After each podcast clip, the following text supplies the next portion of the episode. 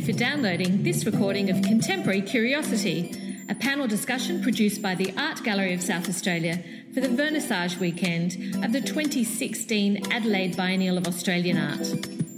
This panel probes curiosity as a human urge, one that unites the scientist, the historian, the artist, and the philosopher. West Australian academic and writer Ted Snell facilitates this discussion with artists Heather B. Swan, Nell, and Kate Rode. Magic. Welcome everyone to the Gingerbread House for our topic today, which is contemporary curiosity, something which I'm sure you all have, and it's certainly something that all the artists have, and it's one of the reasons anyway that we've all got interested in art at some point, I'm sure. First of all, I would like to acknowledge that we meet today on Ghana land and to acknowledge the Ghana people as the original owners and cultural and spiritual custodians of their country. Because this is about curiosity, we're all very curious about how this is going to work. So we're going to just see how it flows. We're going to interact with each other wherever possible, and we would like you to interact with us as well. So if you've got a question, please put up your hand. We'll give you a mic. You don't have to wait till the end. And your questions will be recorded. So if you don't want your question recorded, please don't put up your hand. But if you do, this session is being recorded for a podcast, so you will be able to hear it later. Go all the way back, find your little voice, chip, there you go, and you'll be able to hear it. Okay. I'm not going to introduce the three artists and give you a little bio for a couple of reasons. One, because I think you probably know them already. Secondly, because you've probably seen their work, and that's, I think anyway, the most important thing, and their work is extraordinary. And thirdly, because actually that's what we're going to do here in this session. You're going to find out about them and how they work. So apart from saying Heather B. Swan, Kate Rode, and Nell, I'm not going to give you a long bio. We will uncover about each other as we go along. My name, however, is Ted Snell, and my Adelaide title is that I'm the chair of ETH, and I'm very proud of that, so I think I'll stick with that one for today.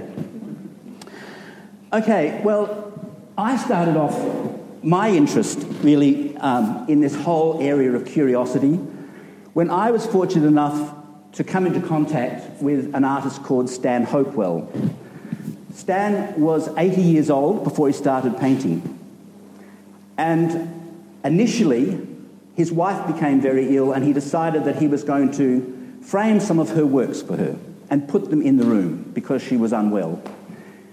As she became less and less able to identify what he was doing, he started to improve them. And then, over time, he began to paint and paint and paint because he made a pact with his God that as long as he kept painting, Joyce would stay alive. And within 3 years, he filled the house.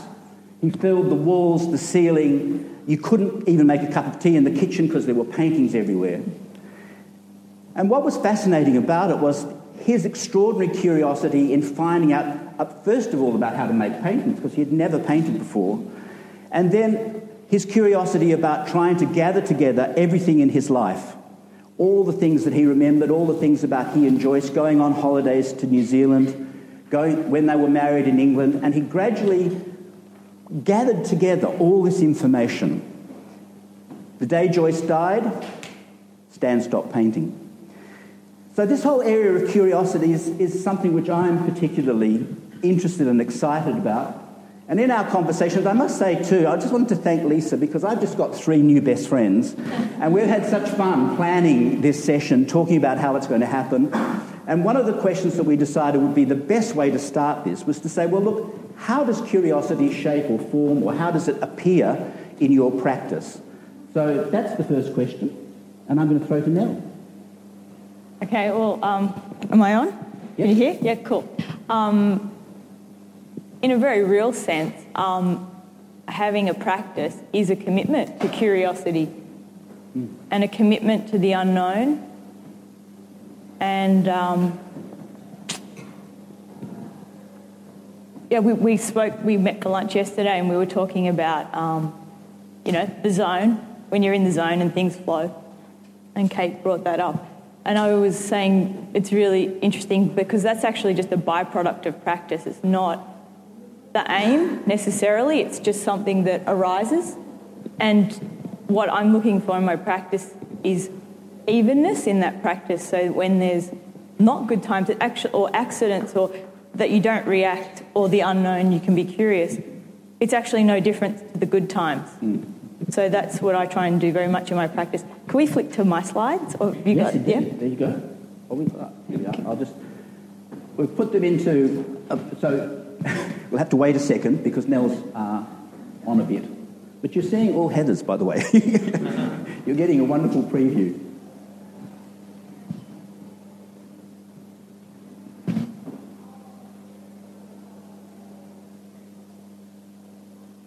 I did a slight fade. That was clever, wasn't it? I thought at the time it was clever. Okay. There you go, Kate. Okay. And now, there's with the clicker. Oh, thank you. This is a little painting that I just put in to illustrate, my relationship to curiosity in my practice. It's actually a quote by Theodore Roosevelt. I'm not prone to quoting American presidents. However, he said, "Do what you can, where you are, with what you've got." And in a sense, that just sums up for me the whole matter of practice, and that's kind of my mantra, my studio mantra, and it has been for many years. So, you don't wait for the big studio in New York or the right materials. If it's kitchen table, it's kitchen table. If you can't afford the materials that you want, doesn't matter. You do what you can, right where you are, with what you've got, and that's when the magic happens. And you see it over and over and over again through art history and all kinds of creative enterprises, scientific discoveries. It's when someone did what they could with what they had, that's when the doors open. And it's that consistency of keeping at it. Yeah, that's a practice. You just keep turning up, regardless, in the condition that you're in. Anyway, that's me in general. Wonderful. Kate? Well, I guess my sort of the curiousness in my practice, it kind of covers a lot of things. For me, there's a lot of curiosity around materials and... I kind of have a few... I guess I have a sort of a bit of a collection of materials that I really like to work with, and I'm always curious about how they can be pushed and manipulated and taken to the extreme. And I kind of feel that this week, as I've been setting up here, that's one of the things I've really, noticed, because I was in the vestibule... So I wasn't sort of separated away from the general, the general public were constantly coming in as I was setting up. And everyone, I think pretty much everyone who came up to, to talk to me, the question they wanted to know was about the materials that, they had this curiosity about the materials and what I was doing with them. And they were all, they were all pretty amazing. It's a bit like what Nell was saying about, you do what you can with what you've got. And so... one of the materials I really love to work with is this thing called acrylic gut filler, which is just a very cheap, spack fillery type product from, good old Bunnings. And people would just, people who'd only ever sort of, I guess, experienced it as, as something that they'd fill a crack in the wall with in their house were really... amazed to see it being used to, make an artwork in the, Art Gallery of South Australia.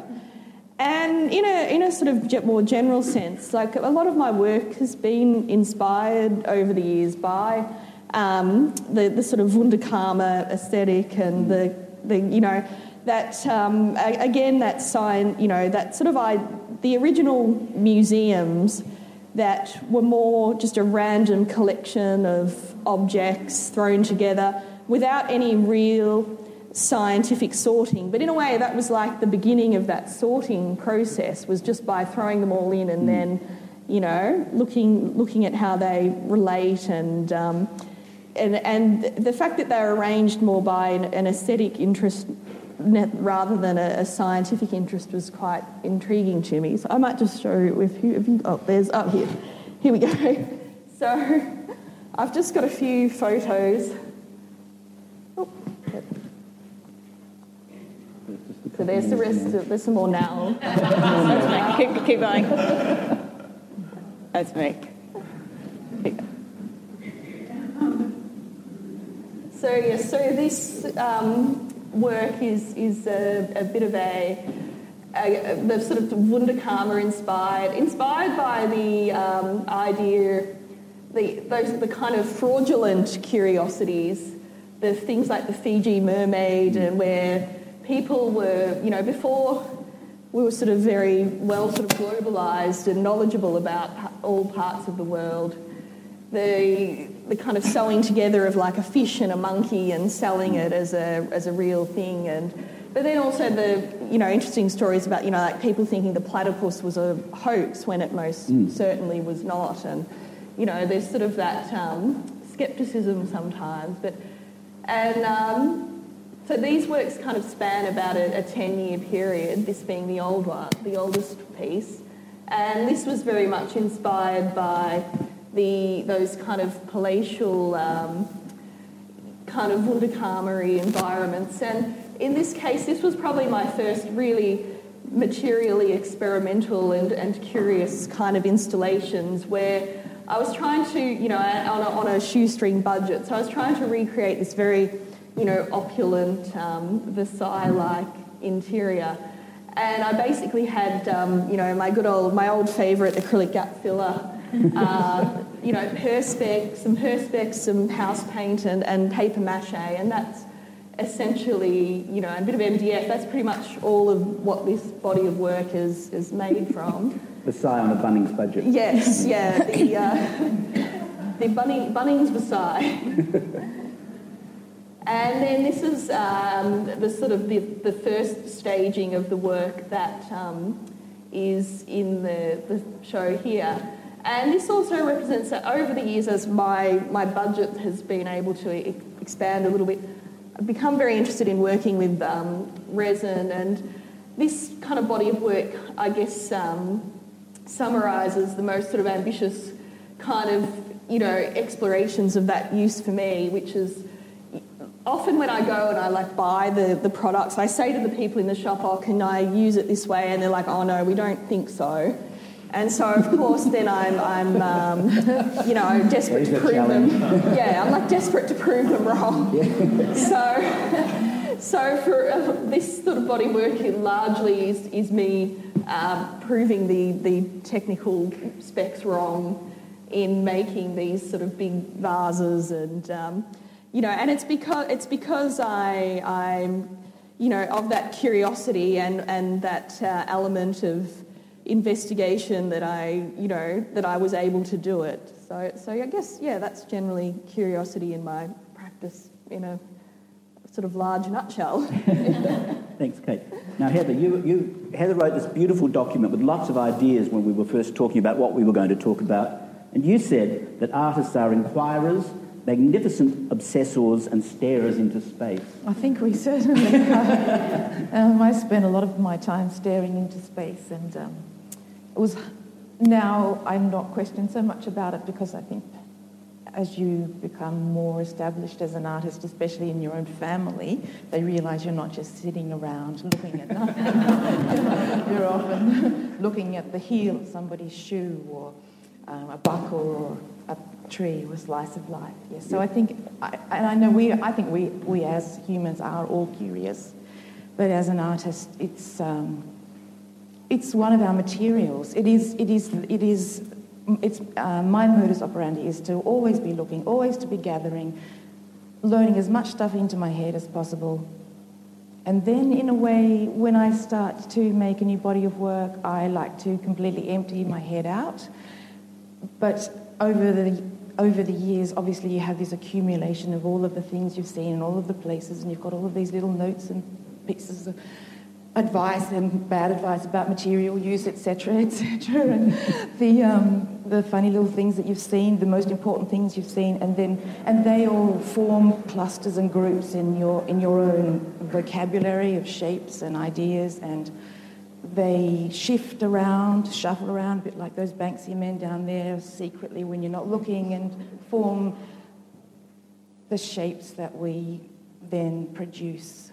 So that's how curiosity works for me in my practice. I guess it's like being in a perpetual state of wonder about everything and how things collide in strange ways.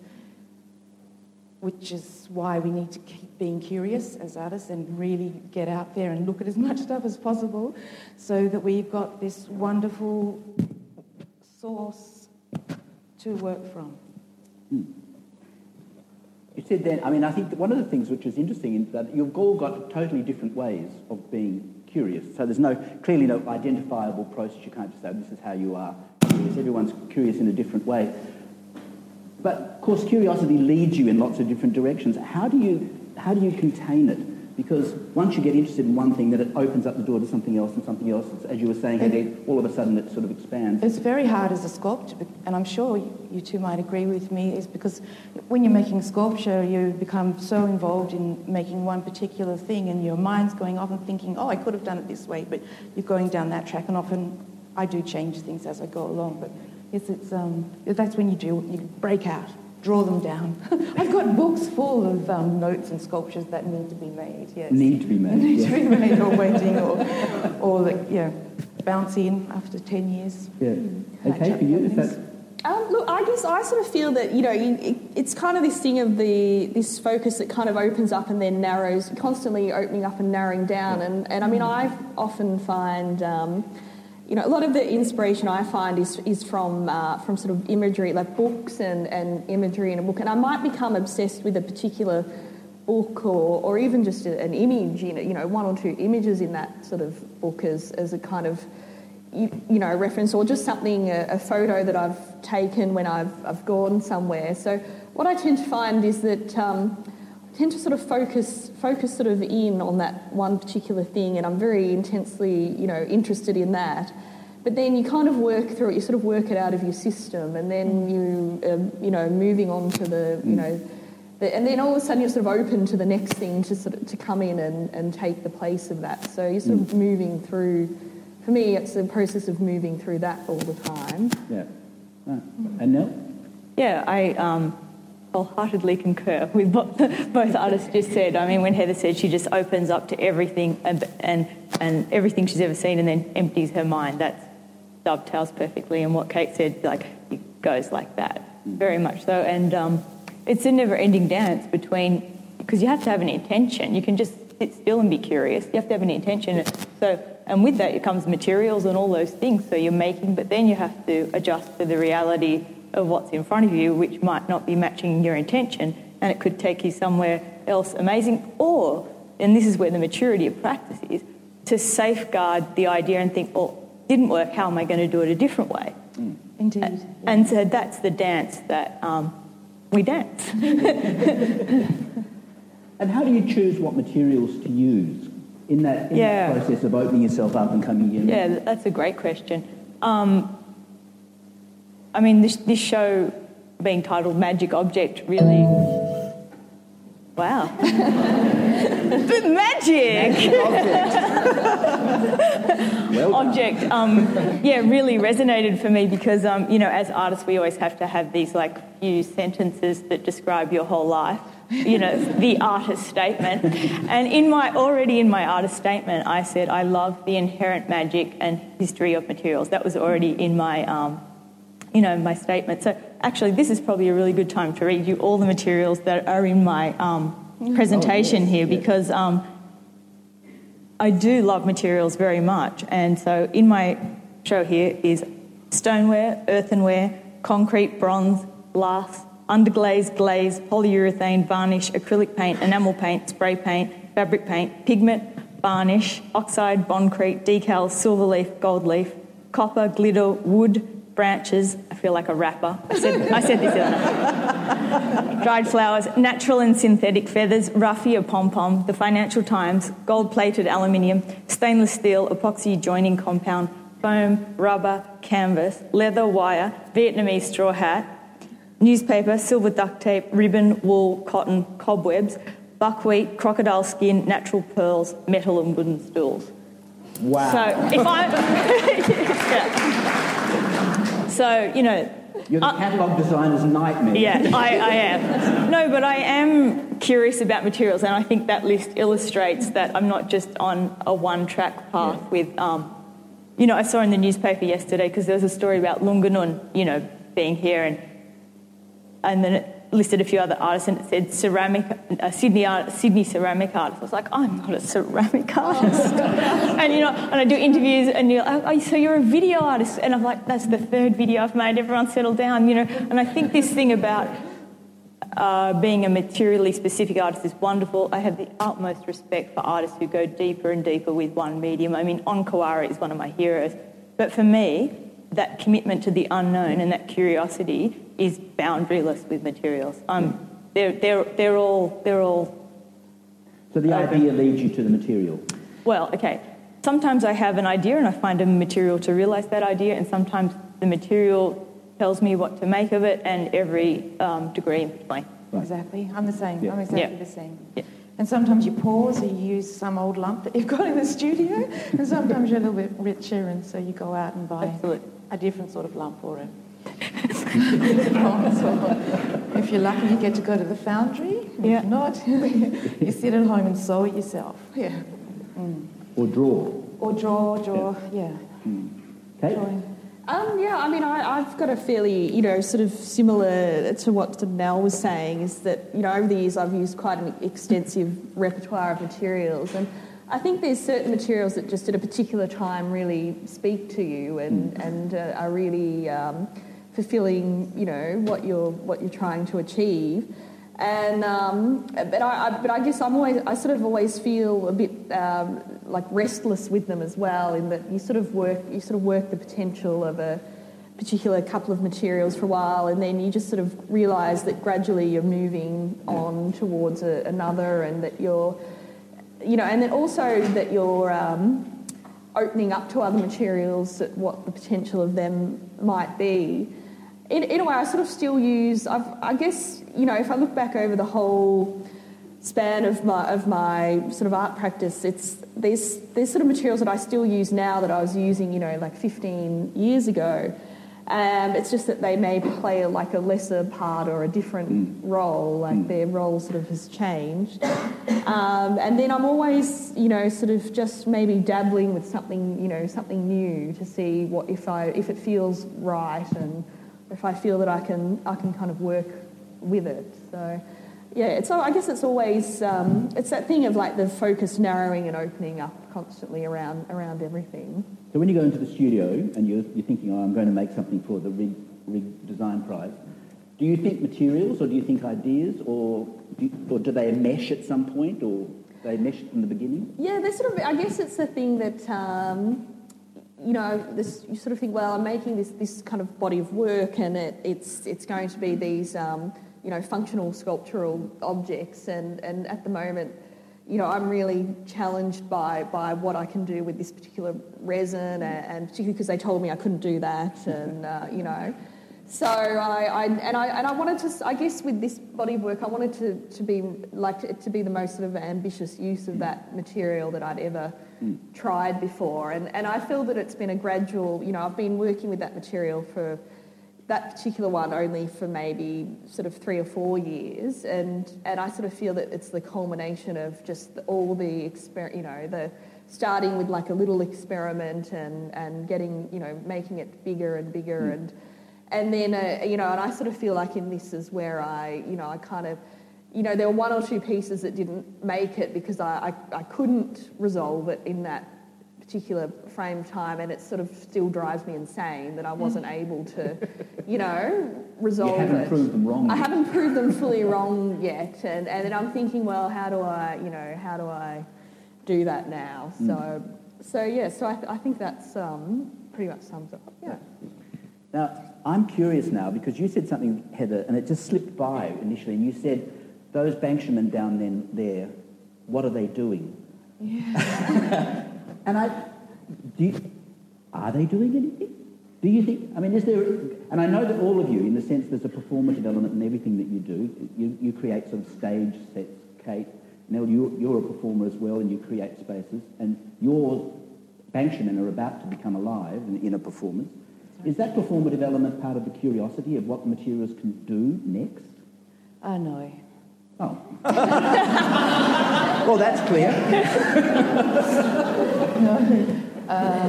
As much as I'm driven by various materials and and materials definitely have a potent importance in many ways, symbolic importance, etc. Like you use wood, a particular sort of wood for a particular reason. That's not what was driving that work down there. That work really came out of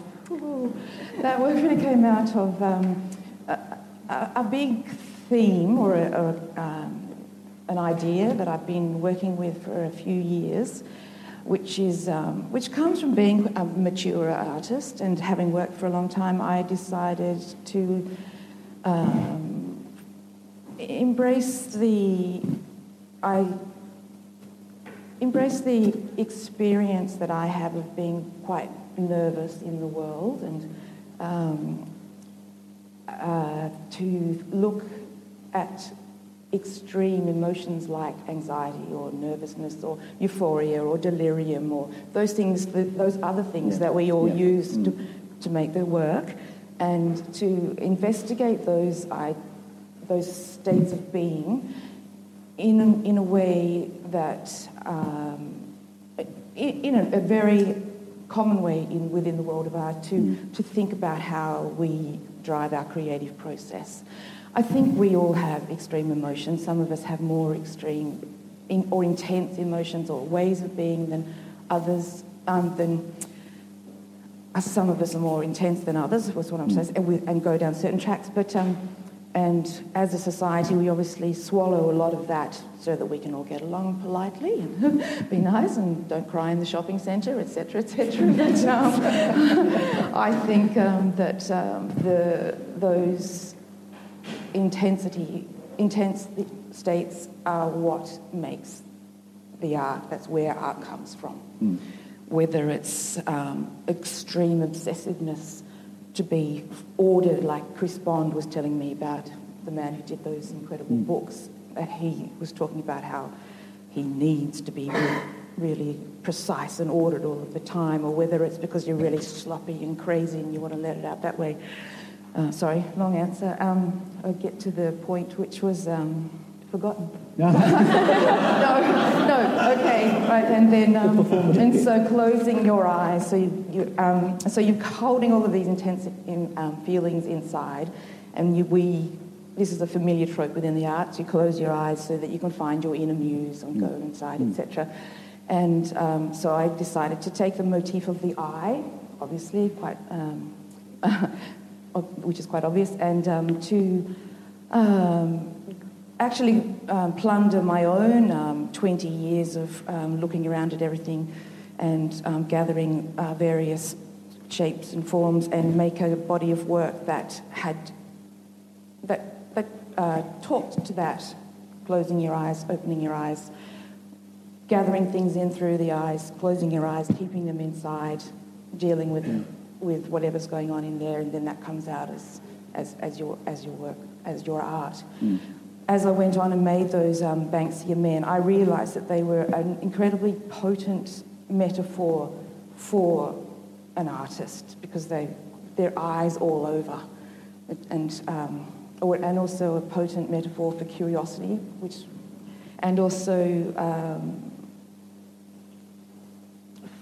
for us as for our human condition, in that they really are just sort of big lumps of eyes and on little precariously balancing sticks, which is a bit of a theme of mine. Yeah. And Kate, they do look like stage sets. So are you interested in that performative thing of bringing them alive with activating them? Not really. I guess I've always... One of the things that I've always been really kind of, remembered from my childhood is that my parents were, all through my childhood, my parents were building their house, and it was very, very grand designy inspired sort of house, and they still haven't finished. Very grand design. Yeah. It'd be like, if Kevin had started going there in the first series, he'd still be going back now and the other thing.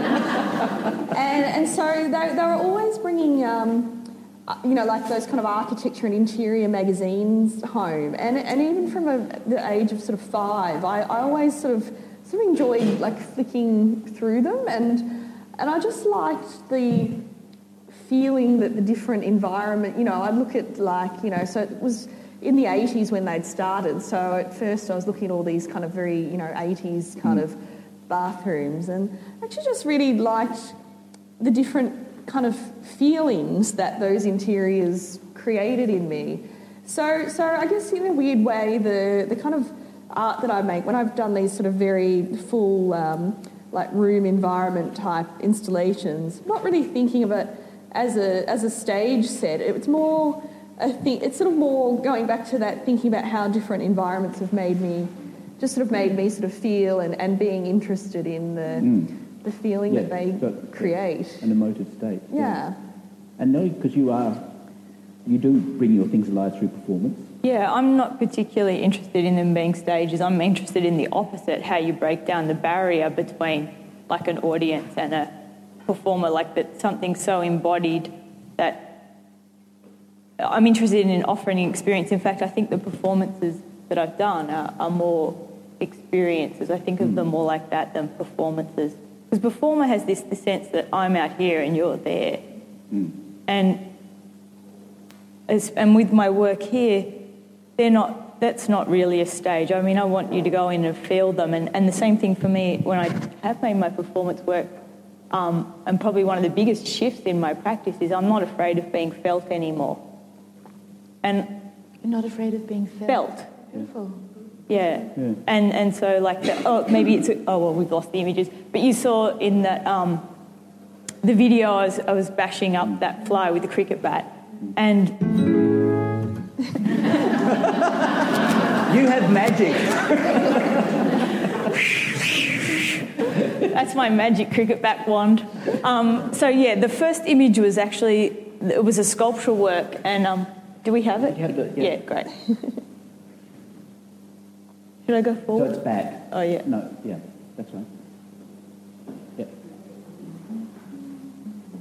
Yeah, so this is a work I made in 2002, and it was a sculpture, and it was shown at the Art Gallery of New South Wales, and then I had shown it in various places and schlepped it around and paid for really expensive storage and a new crate to be made, and I was sick of it. Because, you know, that's the thing, like, you know, when your old work keeps you from making new work, it drives you crazy. Yeah.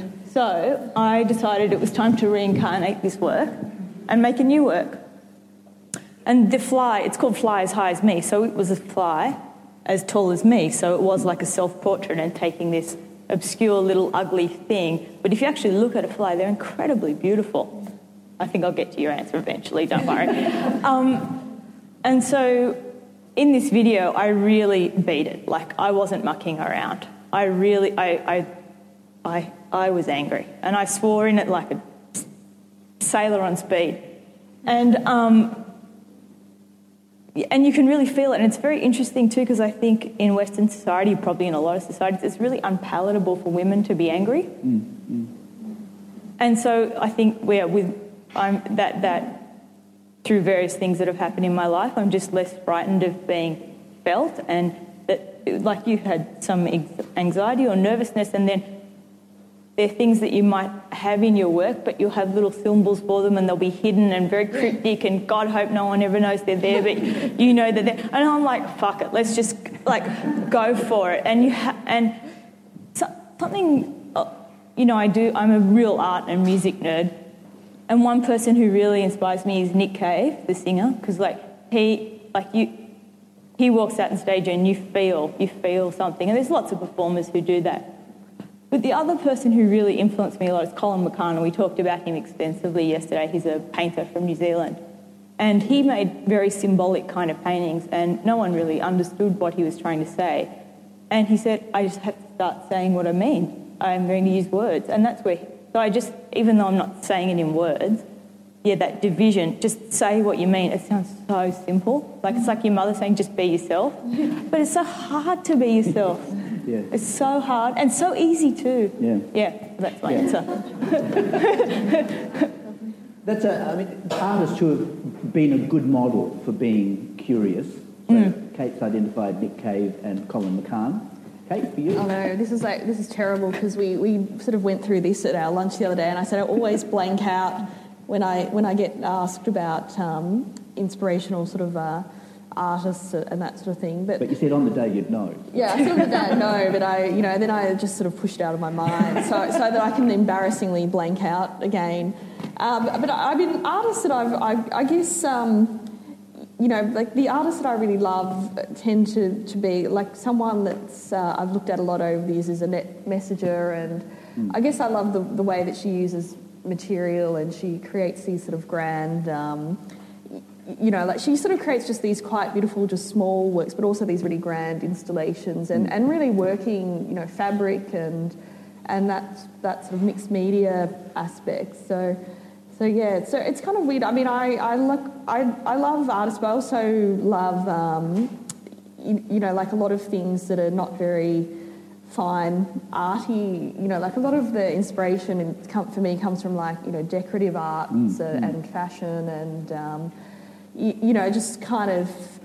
And I sort of feel like it is sometimes... For me, it's a thing, it's a bit restless, like at a particular time, it's a particular thing, but it's constantly in flux and changing. So in a way, I don't have any really...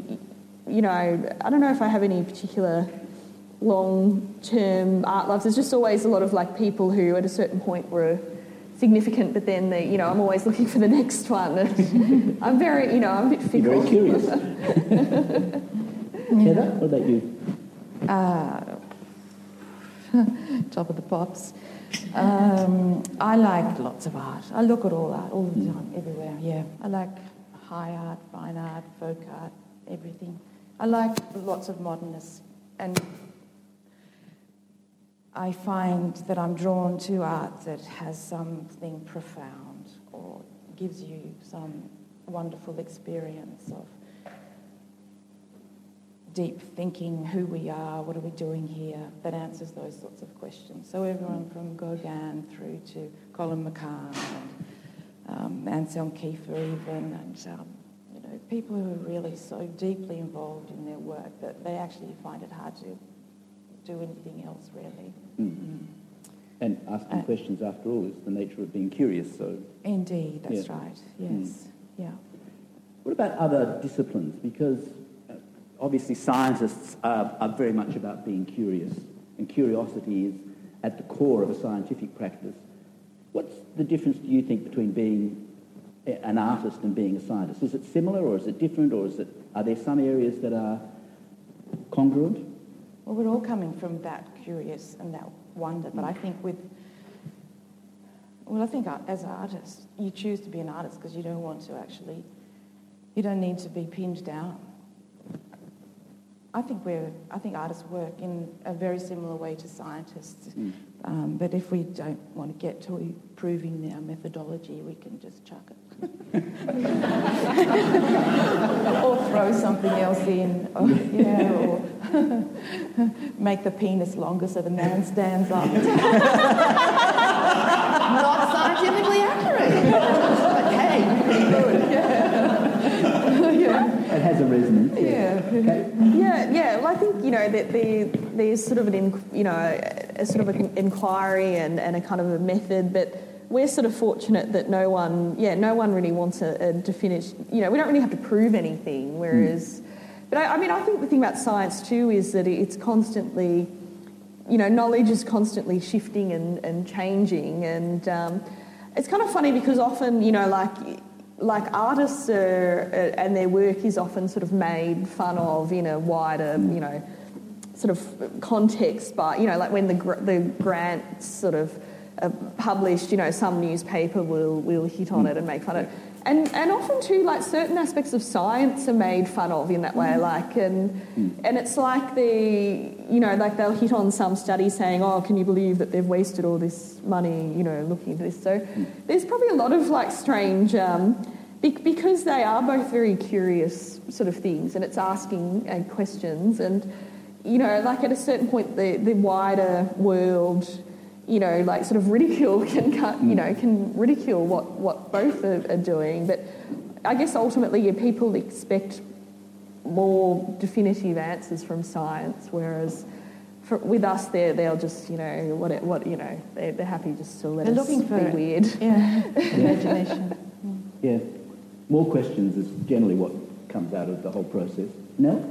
Yeah, in curiosity leads to more curiosity. It's one-way traffic. It's never to the known. Like curiosity and knowledge, they're not really compatible. Because once you know something, then you don't need to be curious about it. And to know when curiosity is probably appropriate is the most interesting thing, because it's probably not going to be very smart to be curious about what it's like to go through red lights, traffic lights, because you're going to work it out really quickly, if you live to tell the story. But it might be curious if someone else goes through one in front of you, instead of going, you might, well, you know, you don't know. So you don't know. That's not answering about science. I don't have anything to say about science. Yeah. But that's what what I love is that the Mars rover is called Curiosity. It's such a nice idea that this thing has landed on Mars and it's travelling around finding out all the information curiously, just trying to uncover information.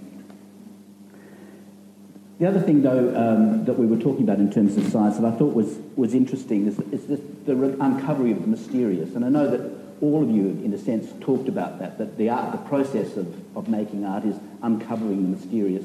And I know that scientists talk about that as well. Is that, and Kevin, you actually made a comment pretty much like that in your document. Is that for you a sort of a key driver, uncovering the mysterious, or at least allowing it to present itself?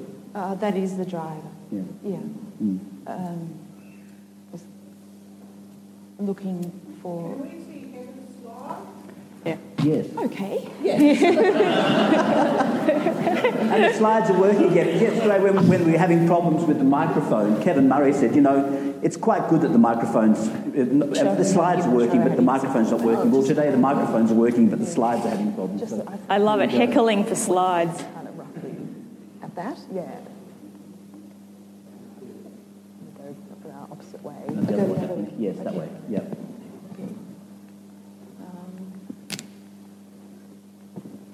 Almost there.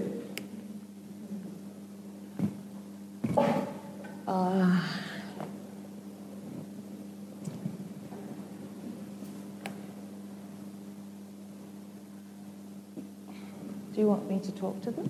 Yeah. Well, if you want to. Oh, this is a drawing that I made a couple of years ago when I was about 22 or so. This is not the answer to the question, but here we go. I read a book by C.S. Lewis, which was a retelling of the story of Cupid and Psyche, and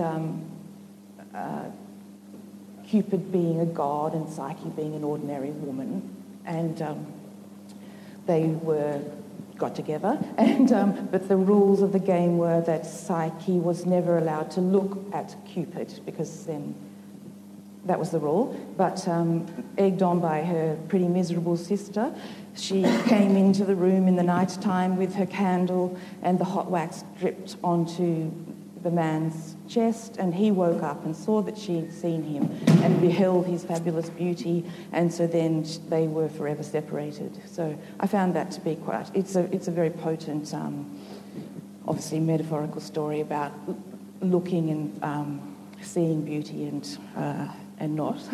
And so I had read this book when I was 24. It's actually the last novel that C.S. Lewis ever wrote, a small novel, and he held it close to his heart for 40 years, that story. That's the story that I heard, and I had held that story for 30 years close to my heart, a particular line from that book, which was about being very careful with happiness because the bubble might break at any moment. And it's a very powerful line, and I really needed to...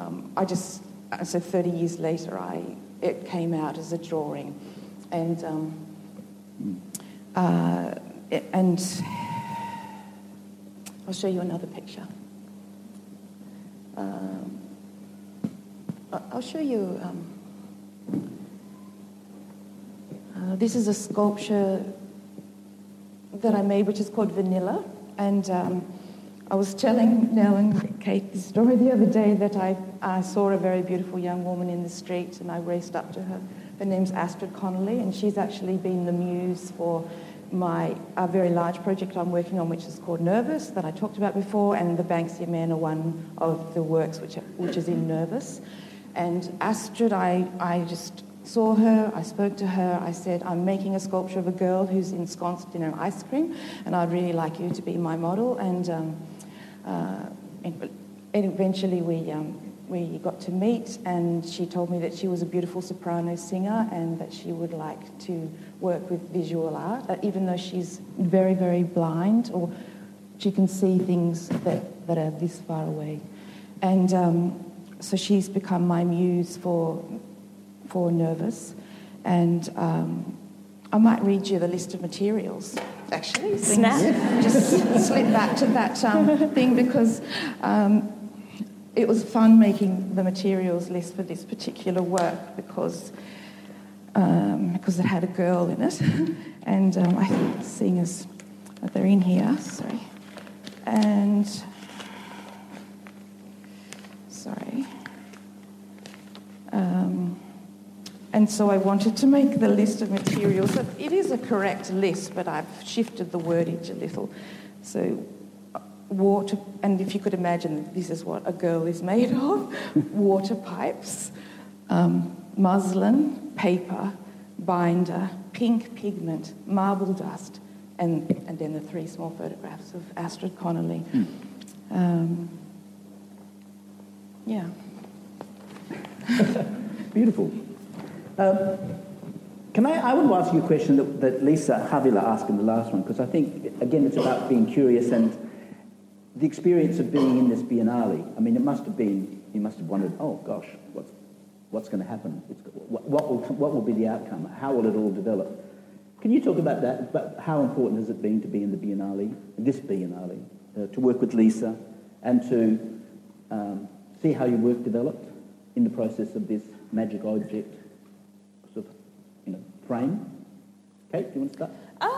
Well, I sort of had a bit of an unusual experience. I was the sort of last-minute ring-in to the Biennale. Lisa, I was in the 2008 Biennale, and Lisa sort of had a little rule that she wasn't going to have any artists that had been in a Biennale before. So, so even though Lisa and I, have worked together a lot in the past, she'd sort of, explained to me that, she was actively trying to not look at what I was doing at the time. And anyway, she happened to be in Melbourne, and she was Karen Woodbury very kindly, made her go and have a look at my installation that's here, that was originally at the NGV, and Lisa sort of decided that she couldn't she couldn't sort of deny it. And.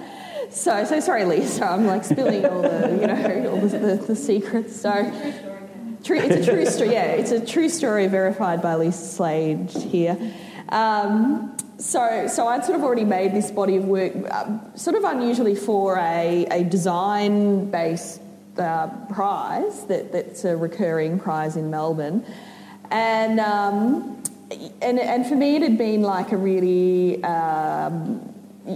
Great experience to be given a platform to do a really ambitious work, to do things, to do things I'd never done before, with particularly the big sort of wallpaper print, being a very, both Art Gallery of South Australia and NGV having resources to make, for me to do that off my own bat would have been impossible. It's just costs too much. So having that opportunity to do that was really great. And then literally the sort of week that Lisa asked me to participate was the week all the everything for the catalogue was due, so it was all just a kind of mad rush, and it was just good timing that that the work that I'd done fit in really well with the theme. Yes. No, it's been a joy. I'm feeling pretty loved up right now. Yeah. I had been working on these works for two years or a year and a half before Lisa asked me to be in the biennial. So I didn't make the work really for the biennial. I was just making them anyway, because I just make work all the time, and I did lots of other projects in that time frame, but two things to say is that my work here feels like, in a very real sense, without being too melodramatic, like my whole life's work. Like it's got all the symbols and shapes and forms and things that I've used in other works. Like there's little blowflies in there, and there's teardrops, and there's text and birth and death and masculinity, femininity, light and dark, cycles of life, all there. Nothing's missing. And but one other thing I want to mention that has been really special for me in relationship to this biennial is that I got to go to Ernabella, which is where Peppa is from, Ernabella Arts, and I made 4 of my works there. And Lisa actually called me when I was there and said, would you like to be in the biennial? And the Art Gallery of South Australia facilitated my visit there. So you need permission to go on the land, and it was really, really life-changing without it being, cliche of that. It was amazing, and I'm very grateful. Okay. Wonderful. And Heather? The Biennale it's wonderful. It's a privilege. It's wonderful to have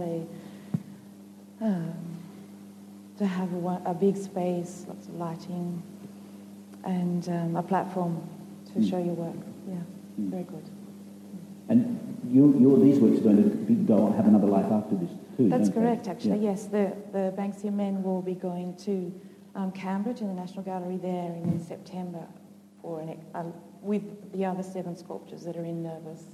So there'll be an exhibition for a few months, but at the beginning there'll be a live performance, so those Banksia men will come alive. So it's actually really nice for them to have their own serious outing first.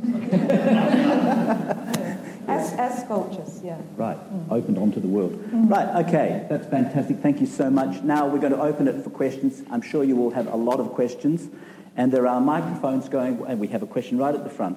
Oh, 2, 3, 4, 5. Question from Mel. I'd like to know what you did at Annabella, what you shared with the artist community, and what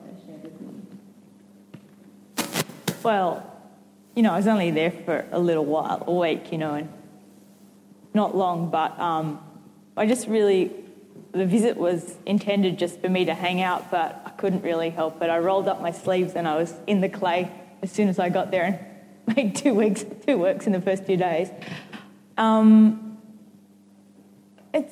Time's different, so time's slow, and there's just hanging around and making work next to any artist is very powerful. Making works in the same space, out of the same materials, in the same time, really beautiful and wonderful thing to do. And from what little I understand, so much of Indigenous culture is about looking, learning.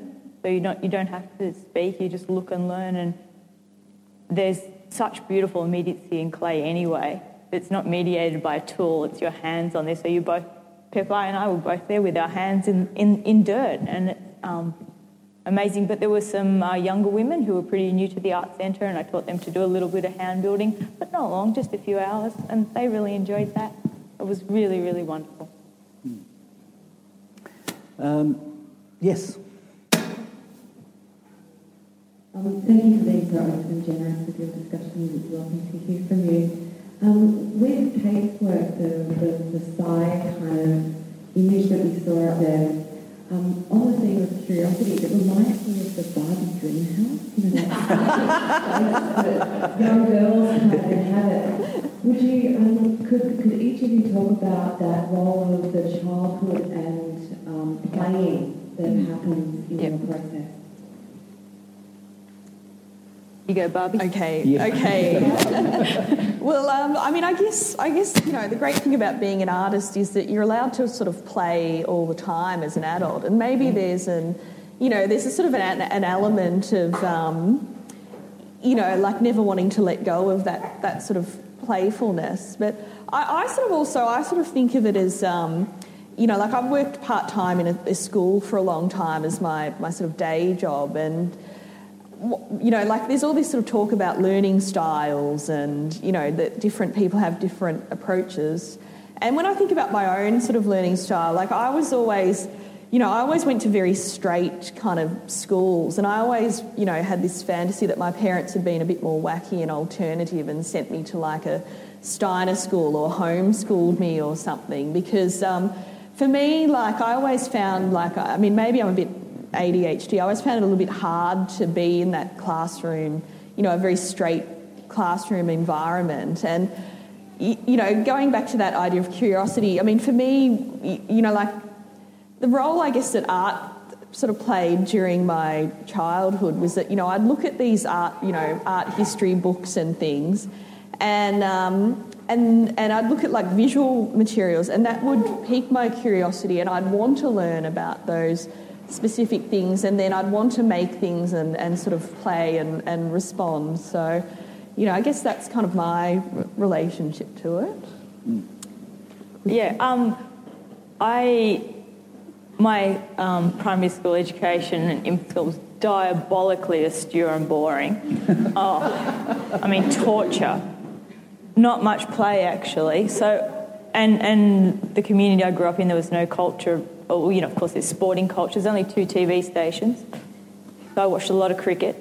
Hence the cricket bat. That was my father's cricket bat. Seriously, see, it comes out.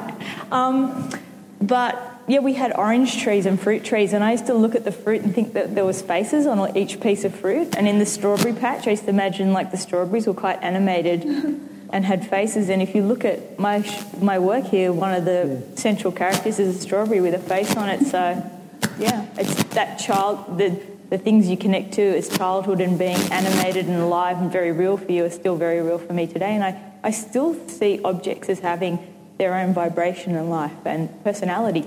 Very clearly. So, yeah. Heather? Just generally childhood and how it plays out in my practice. When I first let myself become an artist, because I'd been a bookseller for a very long time and I was a bit bored and desperate that there must be something more to life. My son was 2 years old. And that played a very big part in how I made work, because I started out wanting to explain how the world worked to him. And even as literally as making things that had moving parts and coals in them. And I think I'm so old now I can't remember my own childhood, but his childhood plays into my work all the time. And, actually in my Nervous project, he's working with me, which is really lovely. And there's that wonderful quote of Picasso saying that he wanted to, at the end of his life, draw again like a child and reveal that sense of wonder and the surprise of finding and revealing things. Yeah, wonderful. Casper, did you have a question? Yeah. Thank you all for a really fascinating discussion. That's a really good one. Really a question for the whole panel.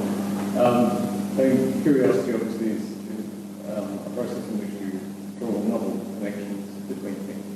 And when you come up with a result that a new thing, do you see it as being an invention, in the sense of constructing something new, or is it a process of discovery, or which extent one or the other?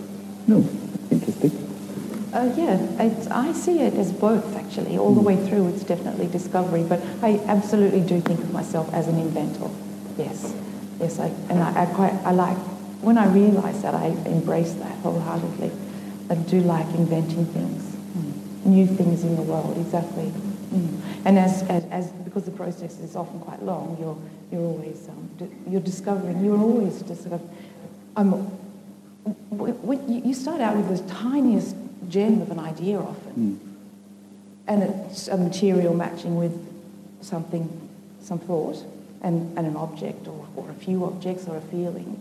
And then as I go on making the sculptures, you discover, because you're thinking about how this is going to present out there, and you're thinking about the process and what you're actually making. And so you research Banksias, or you research such and such, and you discover, and you think about how people will read something, and so you are putting yourself in other people's shoes, and so you're thinking, oh, they're going to see that like this and that way, or And sometimes you think, oh my God, that's terrible, and then quickly change, or divert. So I definitely a combination of both. But yeah, I do like to think that I am an inventor. Mm. Mm. Kate? I don't know if I really have anything extra to add to that. I think, yeah, I think Heather kind of encapsulated me. Yeah, yeah. I don't think I make new things in the sense like, you know, like new, like a new car, like new, that kind of... No, it wouldn't. But everything's new and fresh, and if you're curious, everything's new. Like, even this moment right now, like, never to be repeated again. This group of people, as we are right now, everything's new. So I try and take that kind of big new to the studio. Oh, well, it's already there. I don't have to take it. Yeah, so... Your tagline on your email is forever joy, which exactly pretty encapsulates that, doesn't it? Yeah. My new mantra is, what would David Bowie do? Oh. That's my one for this year. It used to be do what you can. Yeah. Before that, I used to have a big sign on my studio that said, make the work. I think Walt Whitlam, just make it. But this year it's, what would David Bowie do? If I'm ever at crosswords, I just go where David would go. It's like the fear, you have to have strategies in your studio to be less fearless. Mm. Yes. You know, if you're at those crossroads, so like, what are you going to do? Also, when I'm at crossroads, this is not really your question, but it evolved out of it. You know, I think which path takes me closer to myself and which path takes me away from myself. And not the me, but, you know, and in the me is everyone. Bye. Bye. Never to be repeated again. Yeah. Anyway, next question. Wonderful. Other questions? Yes, right at the back. You're going to be recorded, so... I have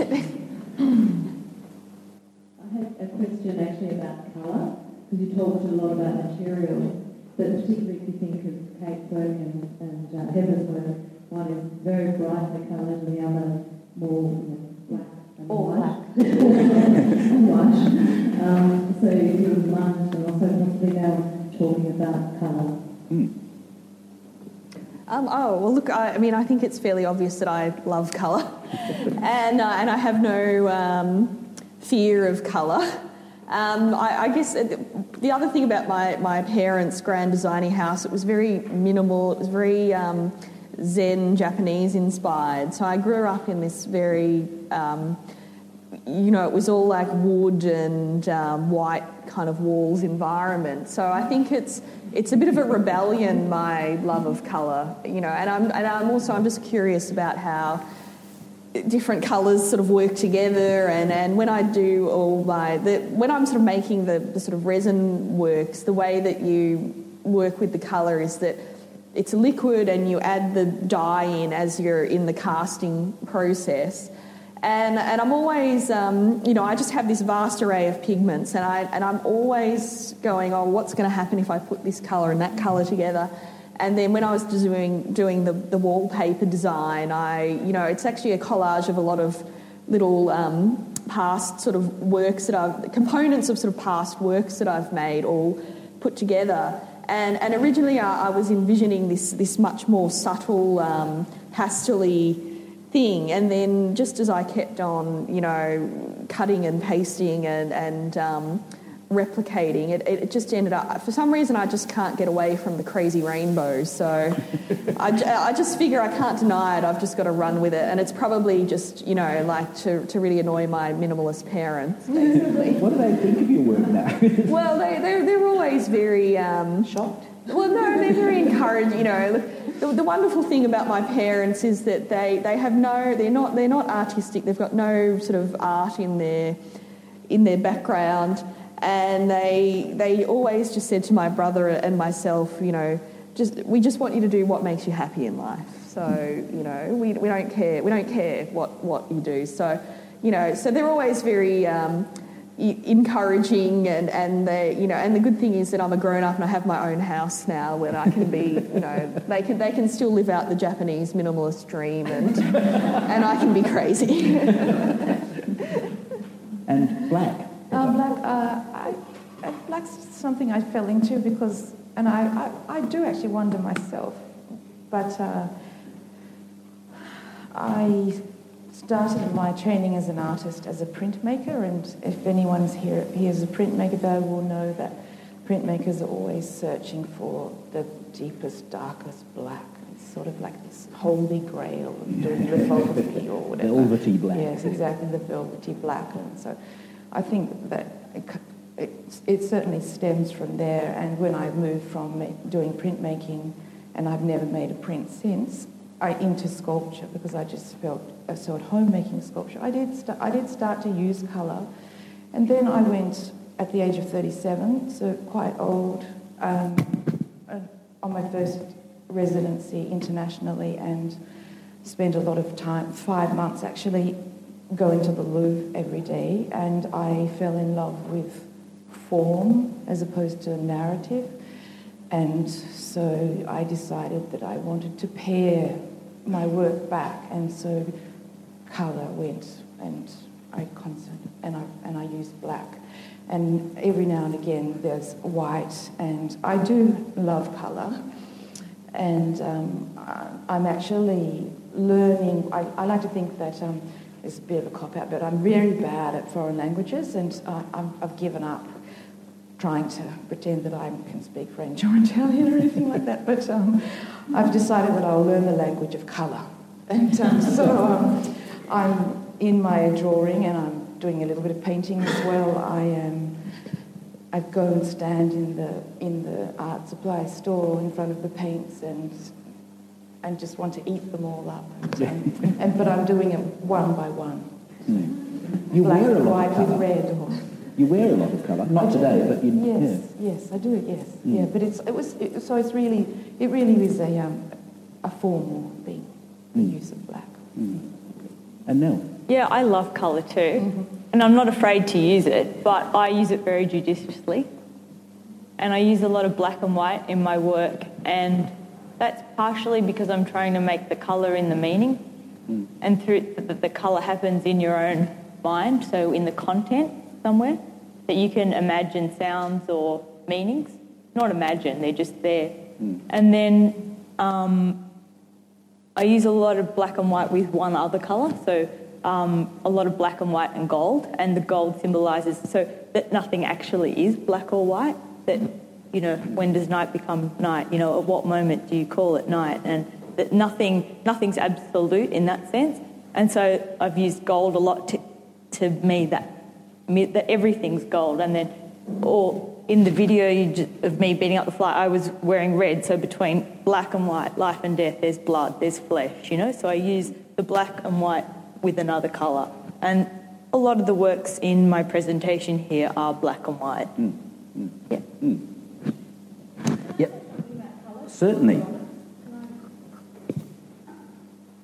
For me, it's quite political in the exhibition, the use of colour. Mm. And the title of Kate's work, Ornamental Crimes, is drawn directly... You and I haven't chatted about this, so this is my reading, you can correct me. I'm pretty sure she's drawing it from Adolf Loos. Adolf Loos, in 1910, gave a lecture where he said that ornament was crime. And one of the greatest ornaments was colour. And he accused primitive cultures, using inverted commas, he didn't, of being excessive, exuberant in their use of colour and patination, and hence overly identified with the feminine. So I see the colour in the exhibition as a retort to modernism. I see it as a retort to those kind of ways of essentialising or dividing, dualising practices and histories.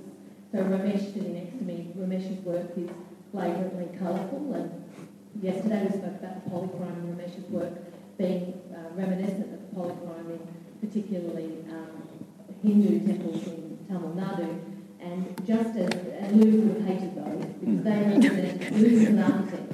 So I think, you know, Lewis was essentially Kate's parents, if you see what I mean. Lewis would have loved Kate's parents' house, and they would have loved Adolf Lewis's ideas. But I also love that he was Viennese, because an inspiration on Kate's work has been the Natural History Museum of Vienna. It has the largest number of taxidermed animals in the world, and if you know Vienna, it's a complete confection. I mean, ornament and decoration is everywhere.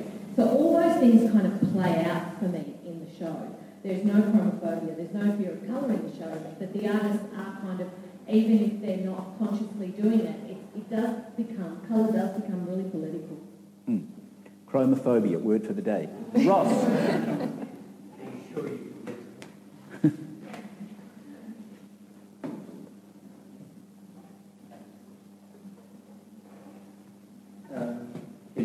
Yes, indeed. My cat has curiosity. Is it alive? Is it alive? Yeah, that's alive. But my old dog, long gone, also had curiosity. And I suspect she dreamed, although I can't be sure, but it looked like nightmares, the way she'd growl and carry on with her sleep. But I'm curious about the link between curiosity and its application as, for example, imagination. Mm. And we haven't talked about imagination. We haven't. It was one of my questions, but we ran out. But let's talk about imagination. What's the link between curiosity and imagination? I used the word intention earlier, imagination. And, you know, that childhood state too, there's a lot of imagining and curiosity. I see them as completely same and interchangeable is my experience in a studio practice. Hmm. I mean, I guess, you know, like artists are probably, you know, like along with the, yes, it's like that, it's almost like you sort of feel as a child, you sort of, you know, like you talk to like a kid and they say the most, you know, like outrageous kind of things. And but to them it's completely acceptable and, you know, and it's almost that thing that as you grow up, you know, you sort of get more, you know, as you enter, you know, you become sort of more cynical and, you know, almost like the, in a way, that sort of wonder and imagination, it's kind of like beaten out of you to a certain extent by realities. And I guess, you know, like when you sort of make the decision to be an artist, it's almost like, you know, saying, no, I reserve the right to create this uncynical, you know, like love of curiosity and imagining things and, you know, and like just letting your mind kind of wander into strange places and not being, you know, I guess, you know, like one of the things that I love about being an artist is just having this space where I can just imagine all these fantastical things and make them happen. And I never ever sort of really worry about what the outside world's going to think about it and you know and.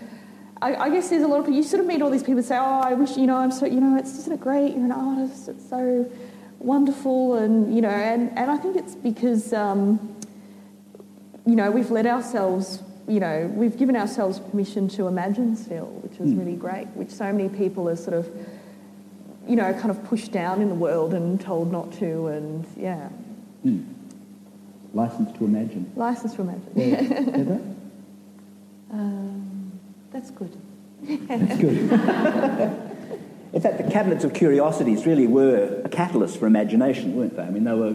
You saw all these things, and then it opened up the opportunity of putting them together, finding out how they would work, where you might go with your head once you've seen these wonderful little extraordinary things.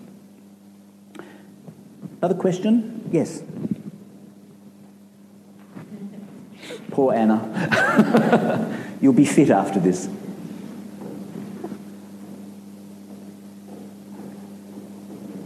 Things are interesting. Just following up that point you made, when the Wunderkammer were objects from other places and different things that people had seen before, I'm just wondering, following that up, is there some investigation on the part of the artists where their ideas are coming from and whether they are influenced by some of these other cultures and things they've seen elsewhere? Something you did talk about.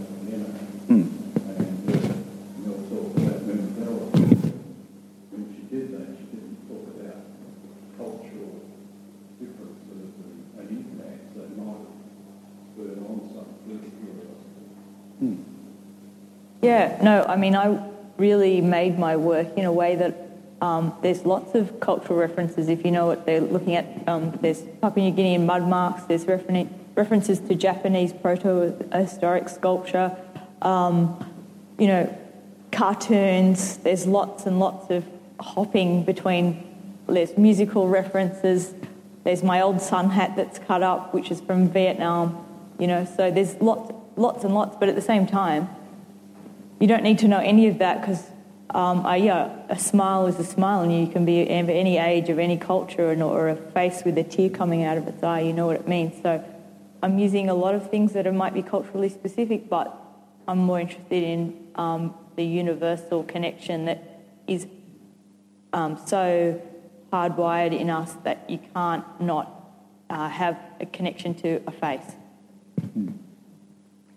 And, you know, I guess it's always hard when you're sort of looking at objects from a really diverse range of cultures that you sort of can't help but view them through the lens of your own background. So, you know, and I think we always sort of have to be a bit kind of conscious of, you know, like where the influences are coming from, and particularly around, you know, like this sort of Wunderkammer type collections and things. There's, you know, like nowadays, you know, at the time they were just kind of collecting them and not really thinking that much about what, you know, like there was that sort of colonisation, you know, that colonial aspect to it as well. So, you know, it's quite like, in a way, they're sort of quite political, and you know, you sort of have to start asking yourself, you know, like, well, the lens, what's the lens that I'm viewing these through, and is it, you know, is it like culturally appropriate? Am I doing something, you know, am I sort of misinterpreting, or am I stepping on someone else's, you know, cultural history? So I think there's actually a bit of anxiety, you know, like museums and things. There's a lot of anxiety around them actually, and around, you know, and I mean, I sort of think about it more and more, you know, as I sort of have made work over the years, those kind of things. And, yeah, you sort of start to get this sort of an anxiety, and you've almost got to kind of like just relax and say, look, I've just got to do what I'm going to do and worry about the future and hope for the best. Yeah. And Heather, what about you in terms of culturally diverse influences? Well, I'm an inveterate museum visitor, and I'm looking at artefacts from cultures around the world all of the time, and they all feed into my ideas about the world and so into my work. But I am similar to you, Nell, but in that I'm looking for the universals that come from that, so that I'm always looking at... I'm just interested in the human condition, and so you look at as many humans as you can, and some of the artefacts that you see from other cultures do end up manifesting in my work, in bits and pieces, and you just be careful that you're not making anyone unhappy with things that you put together. Sorry, I'm sort of stuck on curiosity and imagination. To me, they're incredibly separate things, and I'd like to explore them further.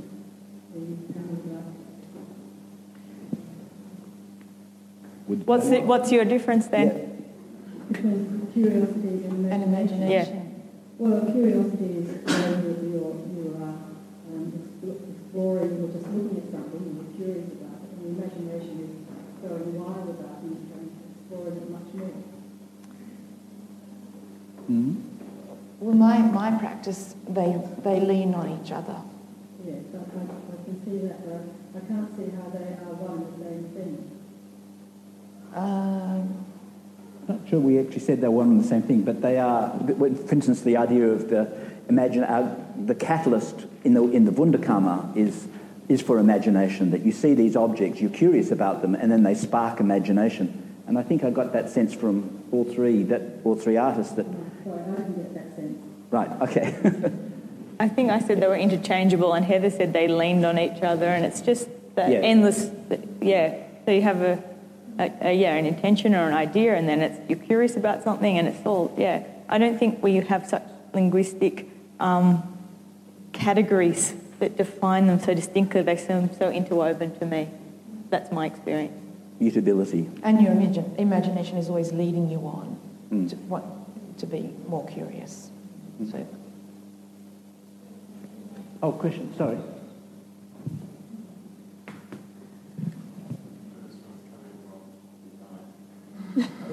I'm curious how it feels to me your work is phenomenological, really. And I've got a great area of curiosity and investigation in science. Yes. And history. Investigative science or pseudoscience. And we're trying to see in museums now the work of scientists, the visual camera of science kind of coming into museums, never made as art, but now beginning to be looked at with fresh eyes. And I wonder how you react to the kind of science in the art museum and how that is intersects with your own work and what you think about making.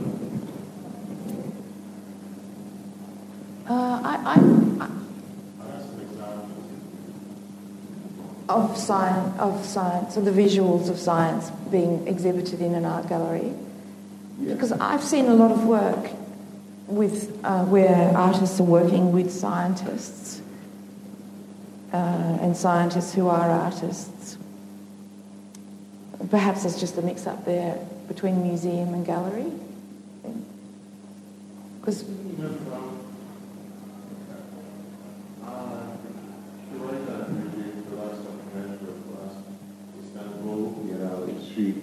presented the work of scientists, like they're literally drawings by scientists, which are not made as artistic offerings, but are nevertheless beautiful, intriguing, wonderful drawings, but never sort of made with that kind of art intention. Well, they should be more of that, and I guess as investigators, how you feel about it. Look, art's a whore, it'll take anything. Science, fashion, architecture, like you see musical scores. I mean, there's nothing that, like no genre that it won't get in bed with, really. Voracious. Yeah, or actually, I mean, I'm making a joke, but actually there's nothing it can't contain. Yes, yeah. And that's the more... powerful. Sorry, it doesn't answer your question specifically, but...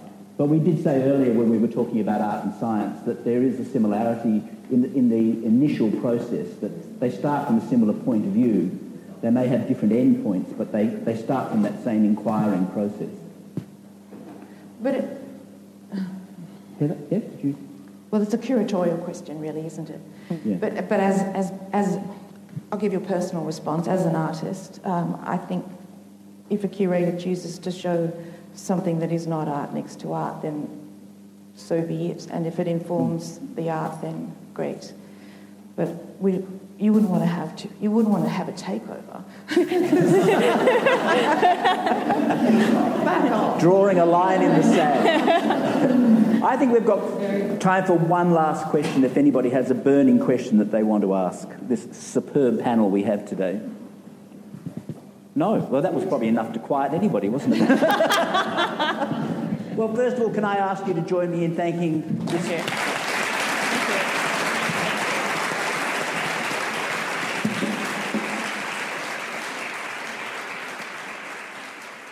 you. Gracious...